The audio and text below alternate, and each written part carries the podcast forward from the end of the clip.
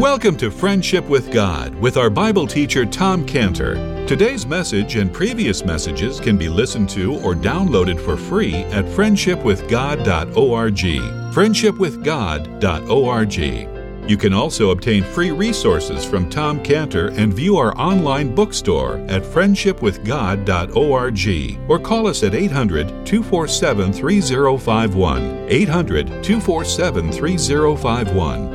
Tom Cantor also has a daily devotional verse that comes out each day by email and on Facebook. To receive this small daily devotional verse that Tom Cantor puts out, you can sign up at friendshipwithgod.org, friendshipwithgod.org, or find Tom Cantor on Facebook by searching for Tom Cantor and Friendship with God. Now, here is our Bible teacher, Tom Cantor.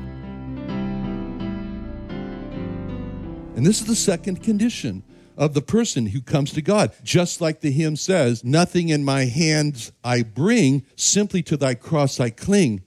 Naked, I come to thee for dress. Helpless, look to thee for grace.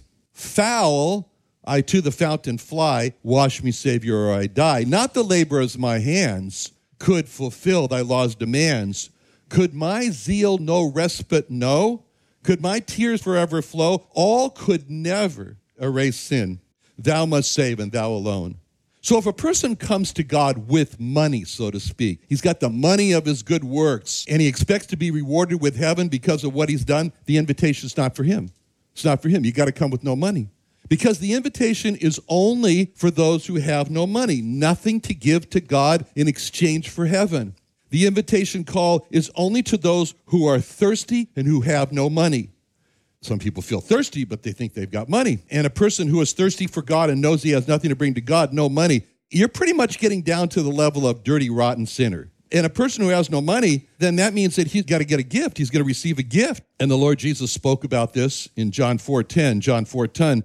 Jesus answered and said unto her, If thou knewest the gift of God, and who it is that saith unto thee, Give me to drink, thou wouldst have asked of him. He would have given thee living water. So here the Lord Jesus says, he knows he's speaking to a dirty, rotten, sinful woman, and he speaks about there's a gift for you. There's a gift from God. All you got to do is ask for it, you'll get it. And then he speaks the same words to a very prominent teacher of the Jewish people named Nicodemus. In John 3:16, John 3:16, he told Nicodemus that God so loved the world that he gave, there's the gift, his only begotten Son, that whosoever believes in him should not perish, but have everlasting life. All you got to do is ask, you can have it. So the invitation in Isaiah 55 1 is to the person he knows he's thirsty, he knows he has nothing to bring to God, and the invitation is to receive the Lord Jesus as the gift of God that'll satisfy his soul. And all of these conditions are laid out in Mark 2:17, Mark 2:17 where Jesus said to them, "They that are whole have no need of the physician, but they that are sick I came not to call the righteous, but sinners to repentance. Dirty, rotten sinners to repentance. The problem with the ones that the Lord Jesus called whole is that they're not what Isaiah 55, they're not who Isaiah 55 is calling. Ho, everyone that thirsteth. They don't see themselves as having nothing. The nothing of verse 1, he that hath no money, Isaiah 55, 1. And because they're not thirsty, because they're, they're not our man in verse 6, they which do hunger and thirst, the Lord called them in Mark 2:17, Mark 2:17, they that are whole and they have no need of physician. It's the sick he's calling. Those are really tragic words in Mark 2:17 when he says, "I came not to call the righteous but sinners to repentance." He came to call the sick, the sick of the soul, the sick with hunger and thirst, the sick with sin.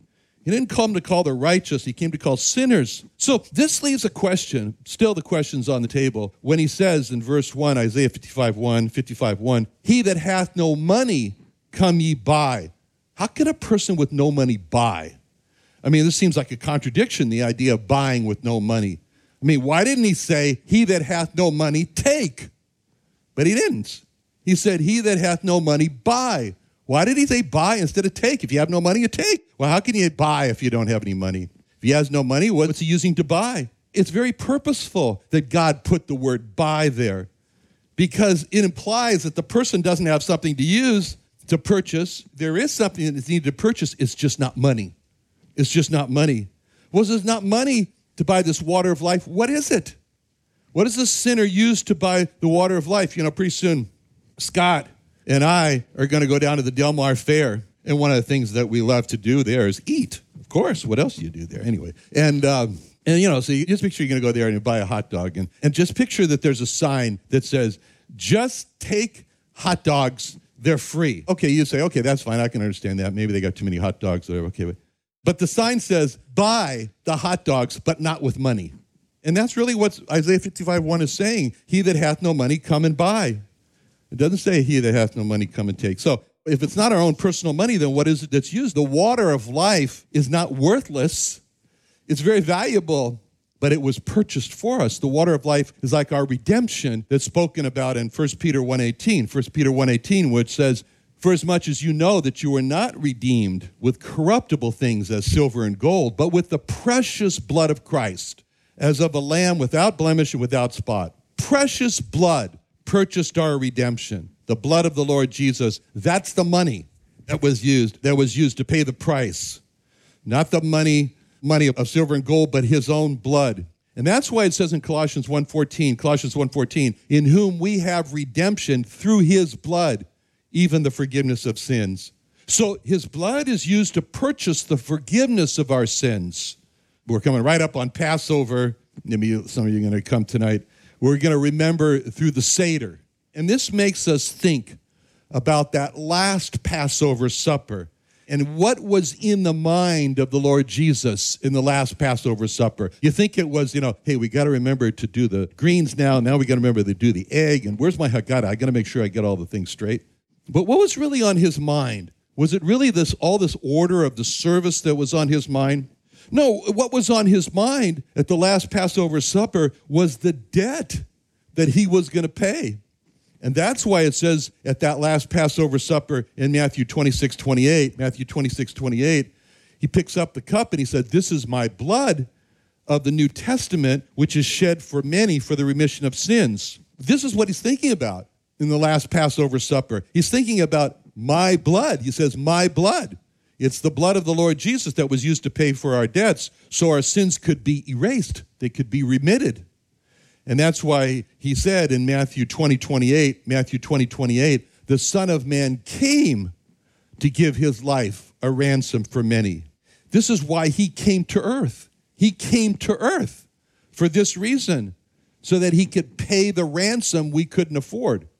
So the life of the Lord Jesus is used to pay the costly ransom for our souls. And when the Lord Jesus used his blood to pay the ransom and buy our redemption and buy the remission of our sins, then we became his property. We became owned by him, as it says in Acts 20 28. Acts 20 28. Take heed, therefore, unto yourselves and to all the flock over the which the Holy Ghost had made you overseers, to feed the church of God with he had purchased with his own blood. And in 1 Corinthians, 1 Corinthians 6 19, 1 Corinthians 6 19, it says, What? Know you not that your body is the temple of the Holy Ghost, which is in you, which you have of God? You are not your own. You are bought with a price.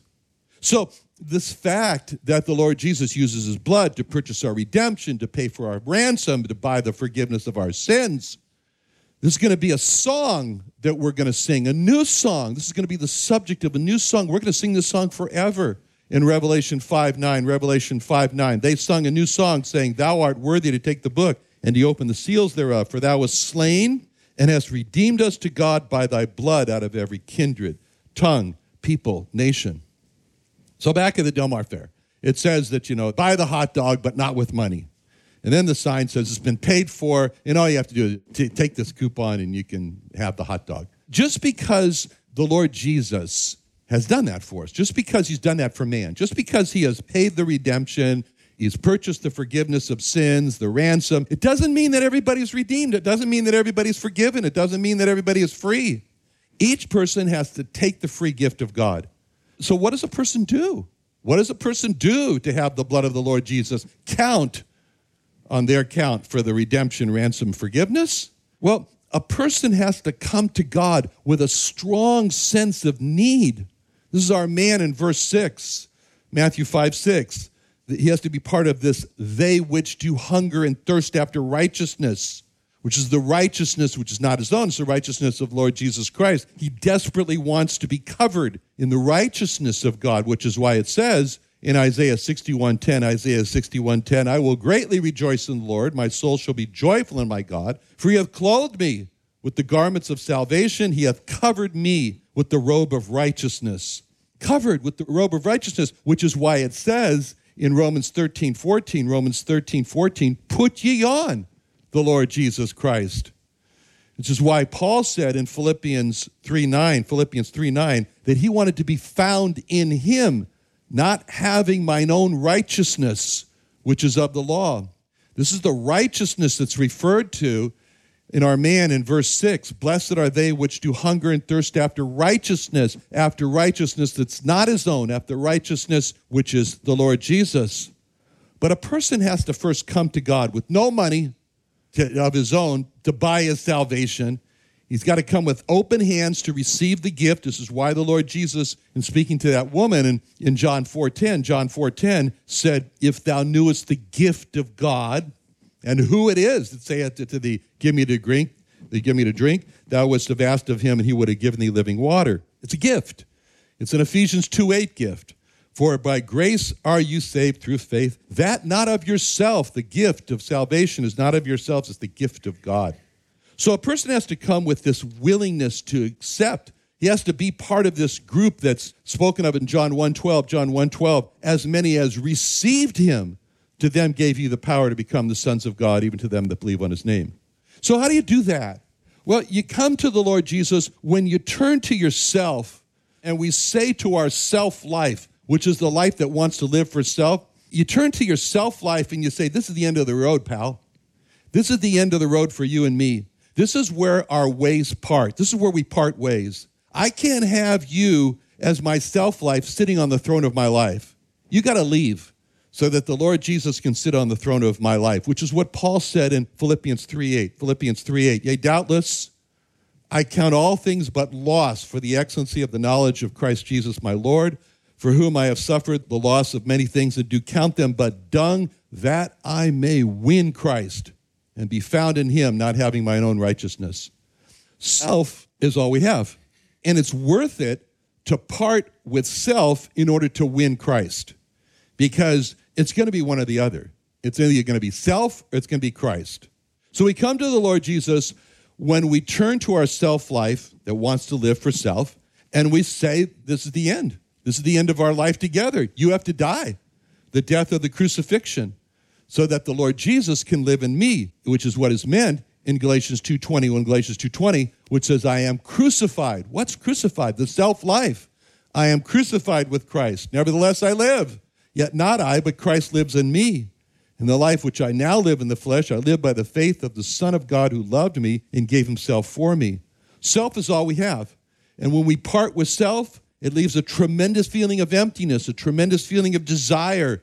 And this is our man in verse 6. Blessed are they which do hunger and thirst after righteousness. It's a little scary, a little scary to take the leap of faith into the arms of Jesus, but the Lord Jesus, Jehovah Jesus, he's not passive through all this. He doesn't have the attitude of, well, everything has been paid for with my blood. There's nothing more I can do. I'll just sit down here and whoever comes, comes. That's great. Whoever doesn't come, doesn't come. I've done everything. I, he, that's not him.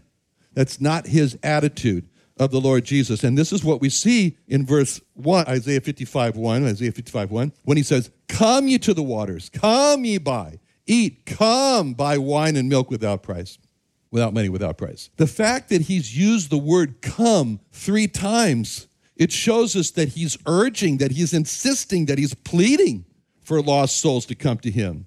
And because they don't come unless they decide to come, so Jehovah Jesus in this case is doing all he can do to persuade them to come. Step away from your self life and come. And he's making these promises like we saw in, in John 6:35, 6:35 where he says he's the bread of life and you come and you'll never hunger, you come, you never thirst. And he says to the woman, You take the water of life, you'll never thirst. And we can see this pleading of Jehovah Jesus to come to him as he next in verse 2 Isaiah 55 2 Isaiah 55 2 he next he says let's try to reason this out. Let's try to think about this you know. It's kind of like the Isaiah 1 verse come let us reason together. So he's attempting to reason with lost man. Make him feel the hunger, make him feel the thirst of Matthew 5 6, so that make him be the blessed are they which do hunger and thirst after righteousness. So he pleads in Isaiah 55 2. Isaiah 55 2, he says, Wherefore do you spend money for that which is not bread, and your labor for that which satisfieth not? Hearken unto me, eat ye that which is good, let your soul delight itself in fatness. It's so amazing to see the Lord Jesus. He pours out his soul in Isaiah 53, and then in Isaiah 55, he pleads with reasons for a man to come to the salvation that he bought two chapters earlier. And he does this, he starts out in verse 2 Wherefore do you spend money for that which is not bread? So he's now, before he said, before he said in verse 1, he's inviting man, come and buy waters without money. And now he's saying that you're spending money in verse 2. He says, Wherefore do you spend money for that which is not bread? And so what is he talking about in verse 2? What's the money that he's talking about? The money is man's efforts and his strength. It's the money of human effort to try.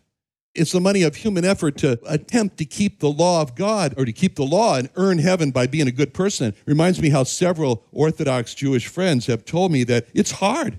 Life is hard for them. They told me, they said, it's not easy to try and keep 613 laws of Judaism. I mean, just imagine your life if you were expected to keep 613, forget about the 10 of the commandments. Now it's 613. And you're trying to make sure that you're not violating any of these 613. I've often tried to ask them, I've said, if I sit here right now, can you recite to me the 613 what they are? Most can't. But they don't violate any of these 613. They try not to violate them. And, they're, they're traditions, is what they are. They're traditions, these laws. It's like Tevye said in Fiddler on the Roof, you know, Tevye's going on. He says, Here in Anatevka, we have our traditions for everything how to eat, how to sleep, even how to wear clothes. He says, For instance, we keep our heads covered and wear this little prayer shawl. And then he goes on, he says, You may ask, how did this tradition get started? He says, I'll tell you. I don't know, but it's a tradition. so he starts off the Fiddler on the Roof. So for some, that's what they're doing. They're spending their money trying to keep these traditions religious traditions. And for some, Jehovah Jesus, he's saying, Why are you spending your money and your strength for trying to keep these religious traditions? For others, they don't care about religion, and most of the people in Israel, they don't care about religion. They're atheists. They don't care about these traditions. They left the synagogue long ago. Others in other parts of the world, they left the church long ago, and then they never want to go back. They're not spending their life on trying to keep religious traditions. They're spending their lives on trying to get rich trying to get financial security, trying to build up a business. It reminds me when I was when I was growing up in the 50s and 60s in West Los Angeles, and I started to see these buildings that would get new names at the top, and the name was Tishman. That was all those buildings. That Tishman was on these buildings. It wasn't just in Los Angeles, in New York also. It was like all these Tishman buildings came up, you know. Allan Sherman wrote a song. He goes, you know, if I were a Tishman, he said. All day long, I'd buildy, buildy, build if I were a building man. And then he says, you know, I'd build the 666 Fifth Avenue building right in the middle of the town, one block wide and 48 stories tall. I'd have 18 elevators going up and 27 more going down. he says, all of them expressed to pass you by. Anyway, so it's Tishman. Okay. So some people are spending their lives like Tishman, building wealth so they can be financially set in life. So some people, these are the people, they don't care about anything except trying to get wealthy. So he's asking, why are you doing that? And then some people, they don't care about religion, they don't care about building wealth. But what's really important to them is people, relationships.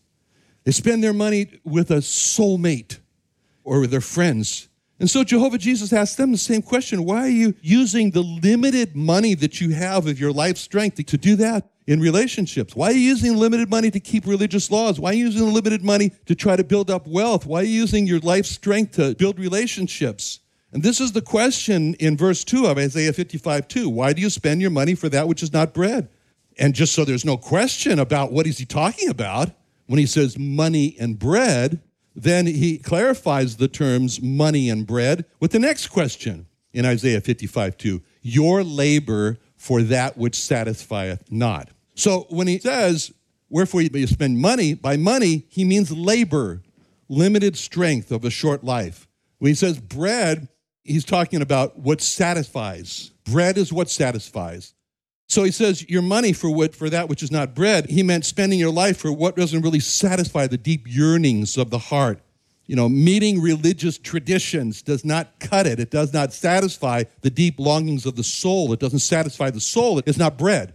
Acquiring wealth and acquiring financial security, it doesn't fill the empty void in the soul. Relationships with other people do not really take away the hunger and thirst in the soul. Barbra Streisand singing the words of the Bible. People, people who need people are the luckiest people in the world. And here's what she said A feeling deep in your soul says you were half, now you're whole. No more hunger and thirst. What? But first, be a person who needs people. So she didn't find it. She's married and divorced twice. She's not married now. Her kid sister, Roslyn Kind, I just hope Barbra one day can find happiness. But Barbra Streisand knew the feeling. A feeling deep in your soul says you were half, now you're whole. No more hunger and thirst. She knew that feeling. She knew the Matthew 5 6 feeling. The only problem is she never found that feeling from going from half to whole. And the reason is because she was spending her money on that which is not. People are not bread.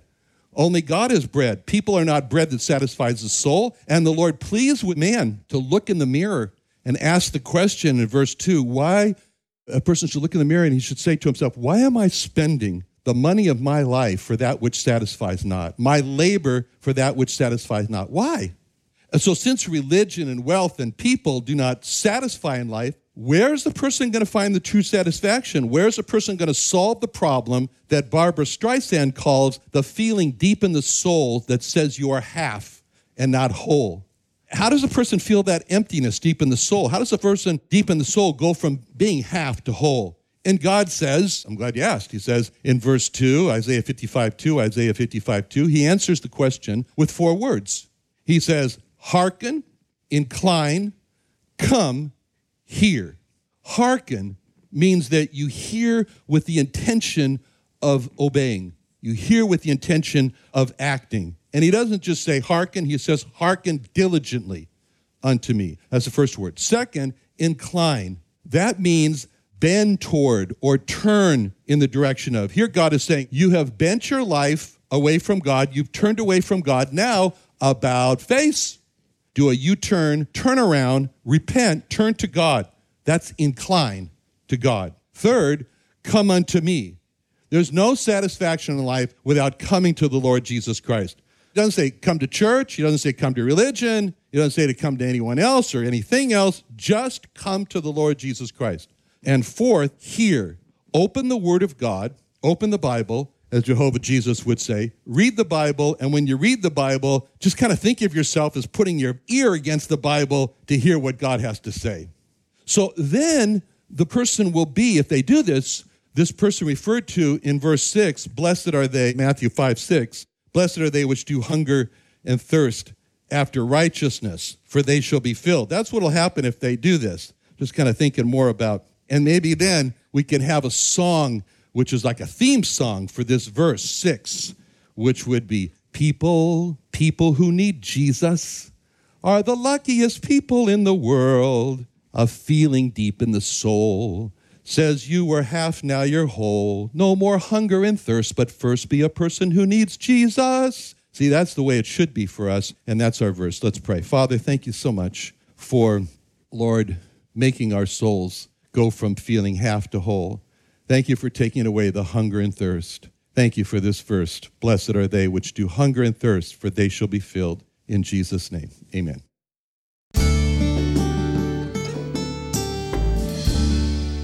Another wonderful day studying the Bible with our Bible teacher Tom Cantor here on Friendship with God. Don't forget that today's message and previous messages can be listened to and downloaded for free at friendshipwithgod.org. Friendshipwithgod.org. You can also go online to find free resources from Tom Cantor and our online bookstore at friendshipwithgod.org. You can also find Tom Cantor on Facebook, and you can also go to friendshipwithgod.org and sign up for his daily devotional. Tom Cantor is also the founder of Israel Restoration Ministries. You can visit that website at israelrestorationministries.org. You can write to Tom Cantor at P.O. Box 711330, P.O. Box 711330, Santee, California. Santee, California 92071. Or email Tom Cantor at tomcantor at friendshipwithgod.org. Tom Cantor at friendshipwithgod.org. Or for more information about Tom Cantor and Friendship with God and Israel Restoration Ministries, call us at 800 247 3051. What are you doing Sunday nights? Join Friendship with God radio Bible teacher Tom Cantor of the Friendship with God Fellowship Church every Sunday night at 5:30 p.m. at the Creation and Earth History Museum in Santee, California. Watch and listen live around the world to Tom Cantor Sunday evening on YouTube.com by searching for the Friendship with God Fellowship or by going to our homepage at friendshipwithgod.org.